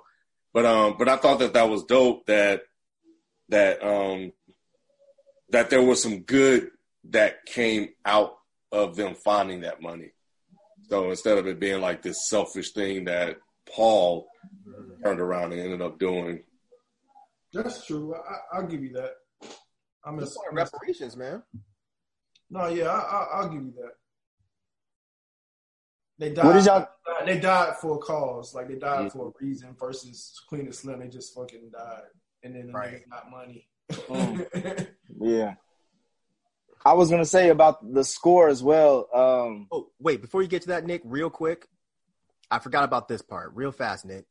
one ahead. thing I really thought was was really well done with this film is the way that Vietnam was like when that war was going on, it was on everybody's television. Like the war was on TV and the protesters were on TV. And I love the the parallel that Spike did with doing that with now where we're seeing the same shit. You're like back then you were seeing people dying and you know al- although they were spinning it to make it seem like they were dying for a legitimate cause but you were seeing people dying but you were also seeing these protesters saying we shouldn't be over there. We shouldn't be over there. And now you're seeing cops killing black men and you're seeing the protests and everything is on television so the fact that Spike Lee made that parallel I thought was also like extremely dope I was about to bring up the score. Yeah, like the, the Marvin Gaye. I think Ken, is it is it you or B who really is into Marvin Gaye as Ken. like the greatest? It's Ken. Ken, yeah. So okay, I'm glad you're on it because I wanted to get your thoughts on how Spike used, or uh, I think it was Spike who probably influenced that score. Can I How take that- first? Go ahead. Go ahead, bro. The reason why I want to take it first, this is one of the main things that took me out of the movie. Like, this is my probably the biggest critique I had about the entire film. It just didn't make sense in some places. Like, it just wasn't going back to that those believable moments. Like, I just couldn't. I. You're not gonna tell me that that they were playing that type of music inside of a Vietnam bar. Like, you're not gonna. T- and then and then someone like like when it was in a boat, they played the stereotypical war movie music. I, I forgot what song. Without time. Yeah, yeah, yeah. Oh, yeah. When time, time, yeah, they played time. Like that's in every.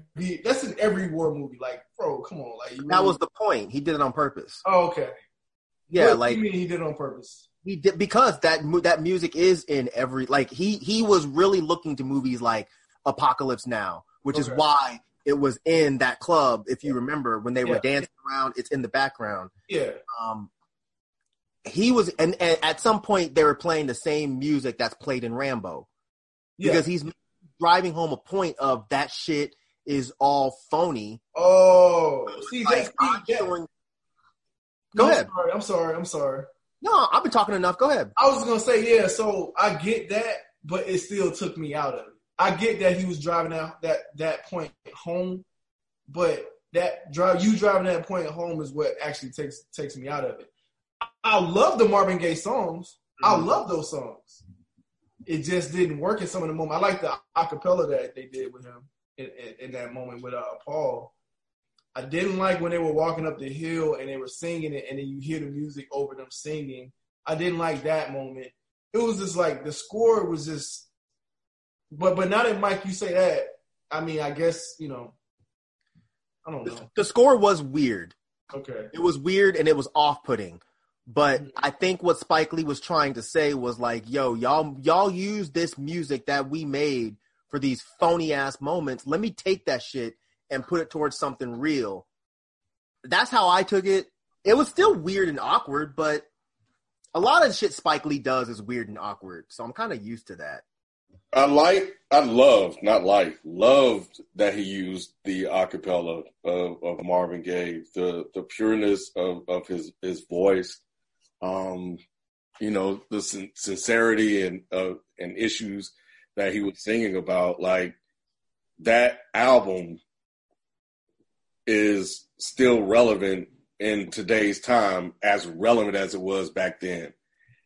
And for me, it made sense to see them connect with that, especially coming back. They're old now. They've been, this is an album that he made to, as his means of speaking out against that at a time where Berry Gordy told him, he was like, yo, nobody's going to listen to that shit. Nobody's going to like that shit. Mhm. And he did it anyway because, you know, he felt passionately and strongly about it. And it ended up blowing up and becoming a success. So you come back from Vietnam, and this album was made addressing some of those issues, the, the plight of not only the war, but also, you know, within the community. I could easily see them listening to that album over and over again and coming back and singing that as they're going up the hill. as the one thing that kind of tethers their past to the present. And it was like, and, and, and using that to kind of get through this situation. And for him to sing Marvin Gaye as he's about to die, man, that was, and, and, the, and the look of confusion on their face. Like, what are you doing? What are you singing about? Like, it was, it, it, it was beautiful, man. I, I loved it. I liked them singing Marvin Gaye coming up the hill. I just didn't like the over overlay. Music overlaid on top, yeah. Yeah, they could have they they could have took that out. They didn't need that. They didn't need that. They didn't need the actual track. It's like rappers rapping over their own lyrics. you don't need that, man. For me, I loved it. The the score was by Terrence uh, Blanchard. I I love the. I mean, I, I love any Marvin Gaye song for the most part, and obviously the one that was For the playing. most part. I mean, we can get to that. That's a whole nother You, discussion. you, Kid. you, you didn't have to add that other part, my brother. Damn. I'm Word just out saying. here, my dear Nick. Can't can't can't want to tell you all about it. So was the overall consensus? Because I wasn't here when we first started. Was the overall consensus that you guys liked it and Nay and I the only ones that didn't? It sounds like it. Yeah. Wow. I really thought. We on the island, baby. It's okay. Y'all together. It's it's it is okay because this is one of those films where I really don't expect a lot of people to like it because it didn't. It was just it was weird even for Spike and it was clunky as fuck. But I thought in the end the clunkiness because once I realized the clunkiness was intentional, it was okay. For the first almost hour, I was like, "This is clunky and it's fucking annoying me." Mm-hmm. What did you hear was intentional? Where did I hear it? I didn't hear it. I just when I oh you talking about the part where with the old men? Well, no, you, you're saying because you, you said it a lot in this review that you knew, like it sounded like you had a, a source that said like some stuff was intentional. No, I ain't got that mean mugger hookup. No, Oh, okay. I when I first when I was first watching it and the screen kept changing, I was like, "What in the fuck is he doing? Why is it going from I don't know the I know one is letterbox, but I don't know the other ones. I don't mm-hmm. know what the terms are. Like, why was the why was the aspect ratio changing? right. I didn't figure that out until the movie was fucking over, and I was like, "Oh, okay." So part of it was, you know, when they were in the past, it would be in one ratio. Yeah. When when they'd be in the present, it was one, and then when they go into the jungle, it just becomes full screen. oh, Yeah, that's yeah, what yeah. okay, I get what Oh, you're I got, I got that. Yeah, I'm, I'm sure y'all. I mean, I'm sure you did, but when I was watching, I was just like, "Okay, this is really aggravating." Thirteen Reasons did something similar last season. Oh, did they? Well, that Yeah. shit was so bad, I didn't even notice. I don't think, but. That last season. But like you like you said, Rod, when when Spike Lee does something, there's always a meaning. Mm-hmm. It just took me almost an hour to figure out like, all right, he's doing these weird techniques for a certain reason. Like I was really annoyed when they were using the same actors with Chadwick Boseman. I was like, this is fucking stupid. Why is he doing this? This is annoying. And I still think it's annoying. But I know it's intentional, so it makes sense. I got you. but no, I don't have any. I don't have any inside information. There was one interview Spike Lee did. It was, it was very short. Um, I forget who it was. Some white lady. I forget who it was, but I haven't really seen him talk that much about this movie since. I don't know. The production value was really high. Run where he went on ESPN a couple of times. To, Oh, did he? uh, yeah, but that was it. He like didn't really get a chance to go into details about it. Um, Maybe maybe because of the whole coronavirus, he hadn't had time to really promote it as it was coming out. but it's trending number one right now on Netflix. Hell, Michelle Obama didn't even get that high. Oh, uh, people are interested in the movie. It's like anytime, like everybody's like, "Oh, yo," because like uh, anytime anybody said like, like her brother came over, he's like, "Oh, y'all watching?" What happened? Tell me that was from your house. Did, did a little girl just whisper? I heard a whisper. I heard a whisper too. I, Bro, That was me. uh, Jesus fucking Christ! You watch too many scary movies. I do. man, nah, I thought it was that Vietnamese kid. No one else reacted, Nick. So I was like, "Am I the only motherfucker that heard that?" I just assume I just tune it out because it's kid. You got kid, you got me, like so. Yeah, I just tune that type of stuff out. But, Yeah. um, damn, I lost my train of thought. My brother came over and people are watching. Yeah, yeah, it was like a few people. Like, like her brother came over. He was like, "Oh yeah, how's that? How is that?" And then um, we had someone, um, one of um, our youngest daughter's friends for the night. Her mom came. He's like, "Oh yeah, how's that? Yeah, how's that movie?" Like, so people are know about it and they want to watch it. I think Netflix is pushing it. They are. Yeah, They're they- putting it as a yeah. black. Um, what were they calling it? Like a Black, Black Lives Black Collection. Lives Matter collection, something like that. so it's on. It's on the front page right now. they treat it like the MCU. It's the black MCU. it's, it's real. It's for real. I don't know if you're on Netflix, but they have an actual section called Black Lives Matter. No, I, I I see know, it every yeah. Every time I click on Netflix, it, it shows up, and I'm like, all right. I, We know I you like and Nick, it. you gonna want to watch all of these. Mm-hmm. yeah, exactly.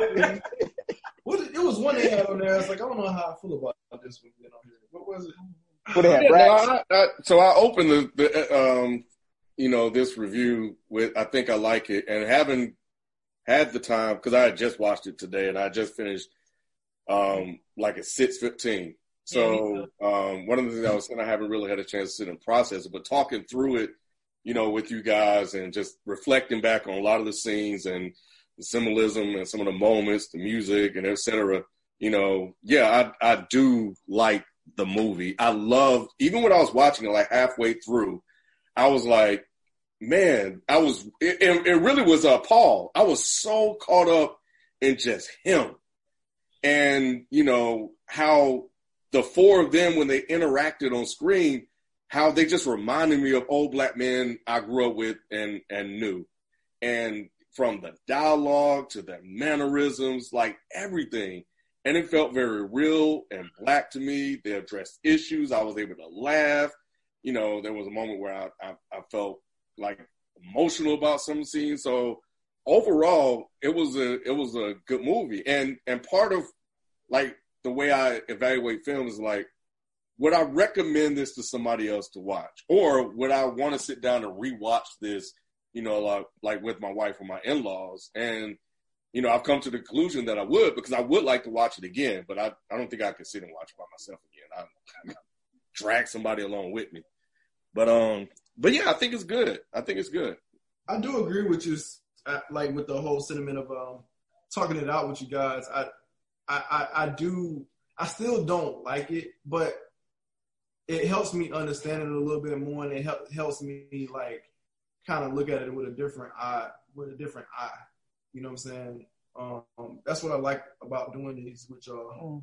But um, so yeah, yeah, you, you know, like before I, I would probably never recommend this to anyone, but now I probably like, you know, you know what, check it out. You might like it. You know what I'm saying? You you might like it. But before I really didn't. I I, I just really didn't like it, man. And, and it might have been the headspace I was in as well. Would like kind of like name the headspace I was in. Just it felt like a task. I Yeah, didn't watch I it get on that. time. It was just like, oh, okay, I got to watch this for the review. If I would have just like been in the house chilling, like, let me pop this on and see what it's about. I probably would have been. It probably would have known after you. I'd have turned it off. I was like, I'm not doing this for two hours and 35 minutes. it's it's the length. It's a it's it's either an hour too long or definitely thirty five minutes too long. Like that Yeah. last part is just like, all right, you could have cut a lot of this shit out. Did you guys did you guys watch Miracle of Saint Anna? Mhm. Did you like that? You did.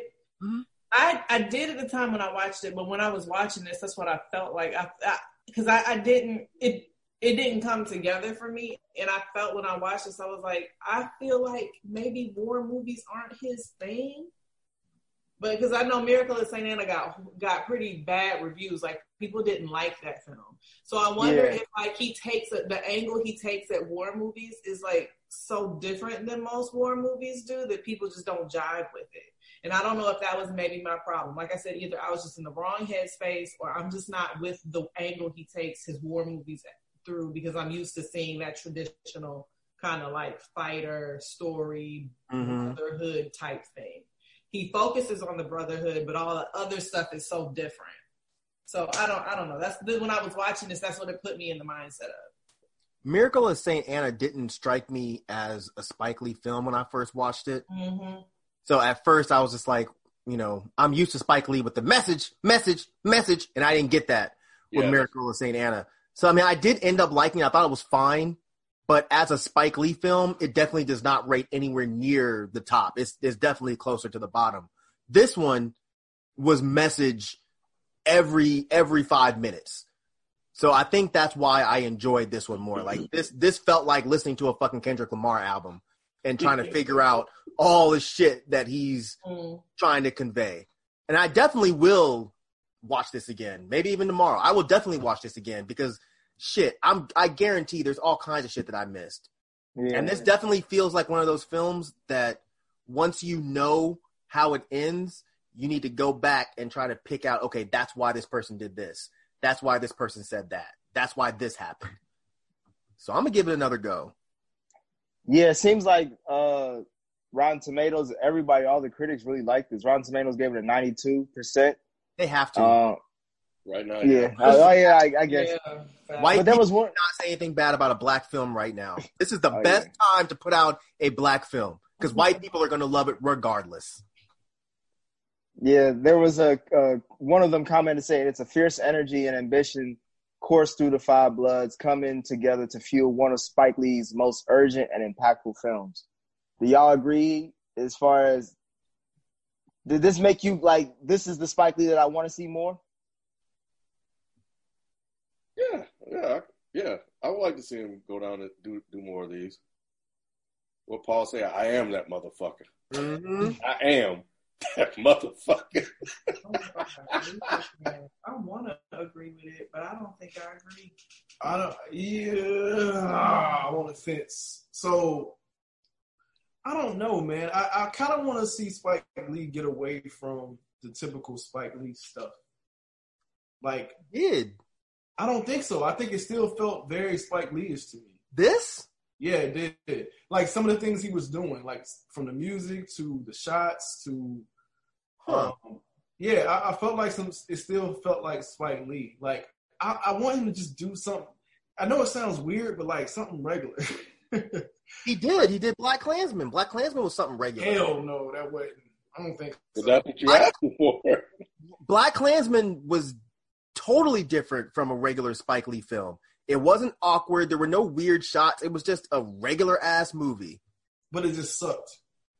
It did suck. It didn't suck. It It, didn't, suck. it, it did not suck. It was it was a it was a good film. It was not. I, was a, I need to go back and watch it. I feel like I thought it sucked, but I don't remember it sucking as bad as everybody said it did. So Yeah. Exactly. I want to watch it again to see if like did it, did I really not like it like that? I don't recall. I don't think Denzel's uh, son did a good job. Every, every time Mike and Rob be like, man, Black Klansman, talking about like, ah, mm,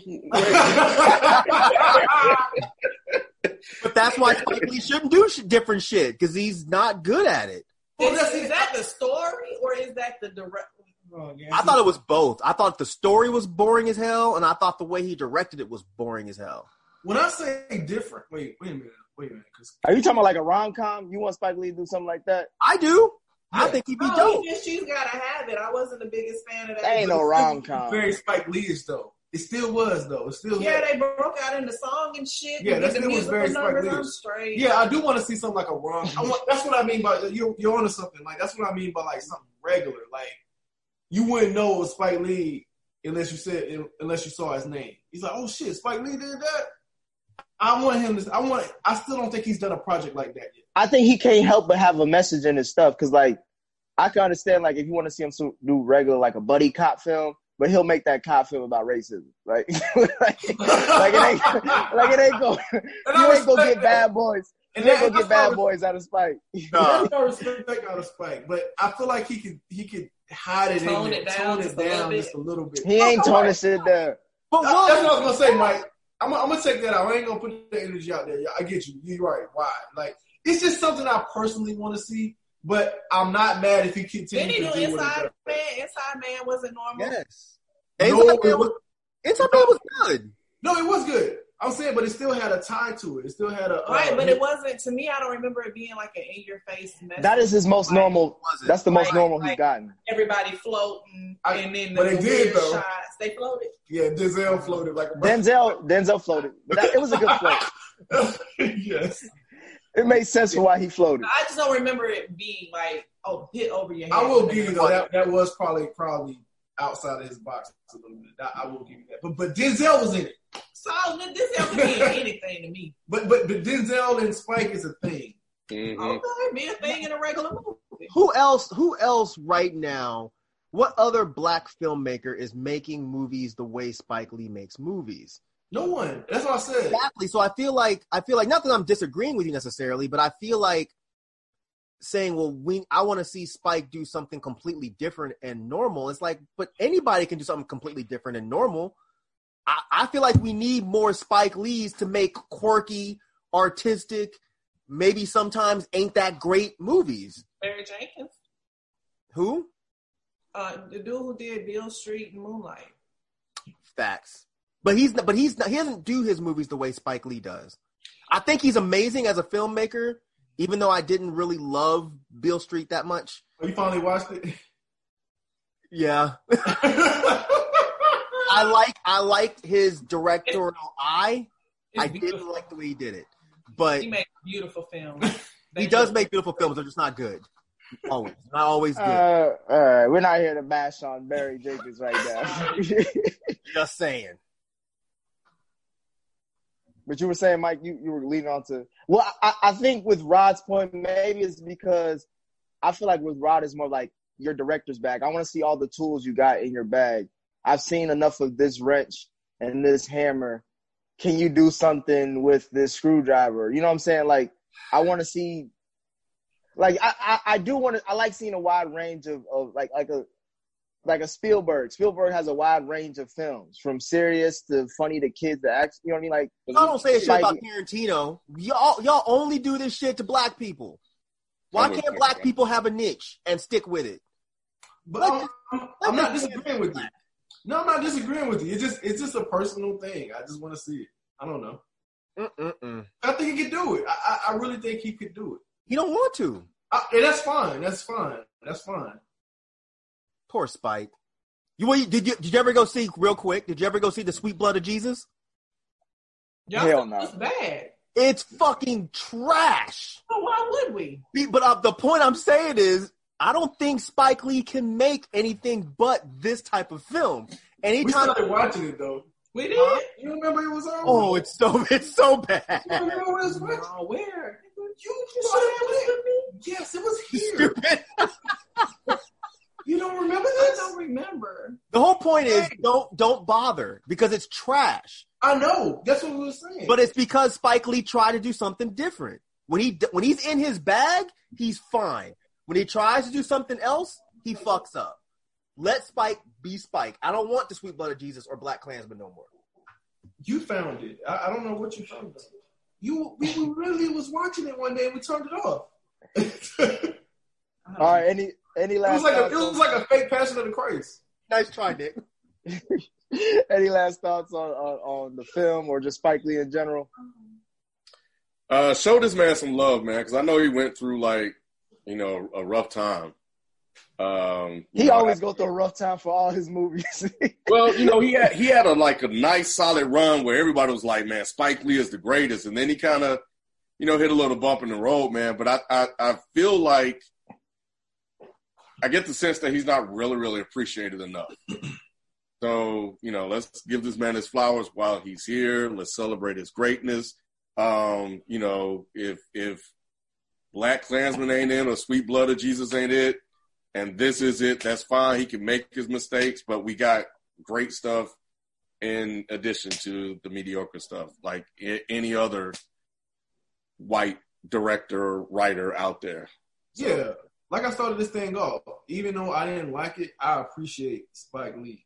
Like I'm, I want to make sure that's clear. I mean, I wanted to make sure that was clear from the beginning of this review. That look, I cannot like a Spike Lee movie and still respect the shit out of Spike Lee. Straight up. Yeah. Feel I that. concur. Mm-hmm. This one, Yeah. got several that were. right.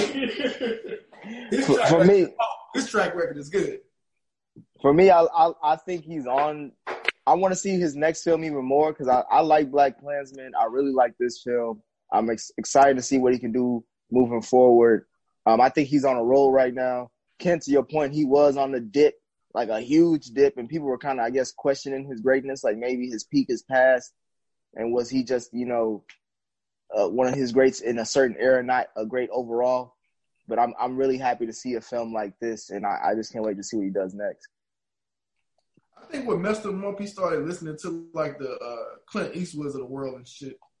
They was telling him that he can only make a. They, they were telling him that he can only make a certain type of movie, and he can't really go outside of his. And I think that kind of messed with him a little bit. Mm. Do y'all remember that? That's- You remember that, Mike? I do, I do. And I, I remember wanting to tell Clint Eastwood to shut the fuck up because he's only done a couple movies and they were basically the same fucking movie I was gonna say Clint Eastwood, he, he do the same type of movie all the time. every time. I mean, they're good, but he does the same shit. But who would have thought Spike Lee would make a Vietnam War movie? Right. So I feel like we should give him a little bit of credit for jumping out the box a little bit, but I think we should give him even more credit for for for pulling in something like black men in the Vietnam War and still putting that in the Spike Lee box. And I thought he I thought he did a great job. I would never argue with someone that didn't like it because I get it. But personally, I, I really thought he did a great job. That's what's up. I, I, the production value was high. I don't know if y'all said that it might have gotten buried, but yeah, I did. I did like the production value that was brought into this film. Well, those are our thoughts for this film, the, uh, the Five Bloods. Please let us know on the FPS podcast as far as the Reddit thread, and that's the same handle for Twitter and IG. What you all thought of this film? Do you like Spike Lee's direction? Did you not? Are you excited for his next film? Are you not? Let us know. Um, and also send us your recommendations as well. We're definitely tuning in for those.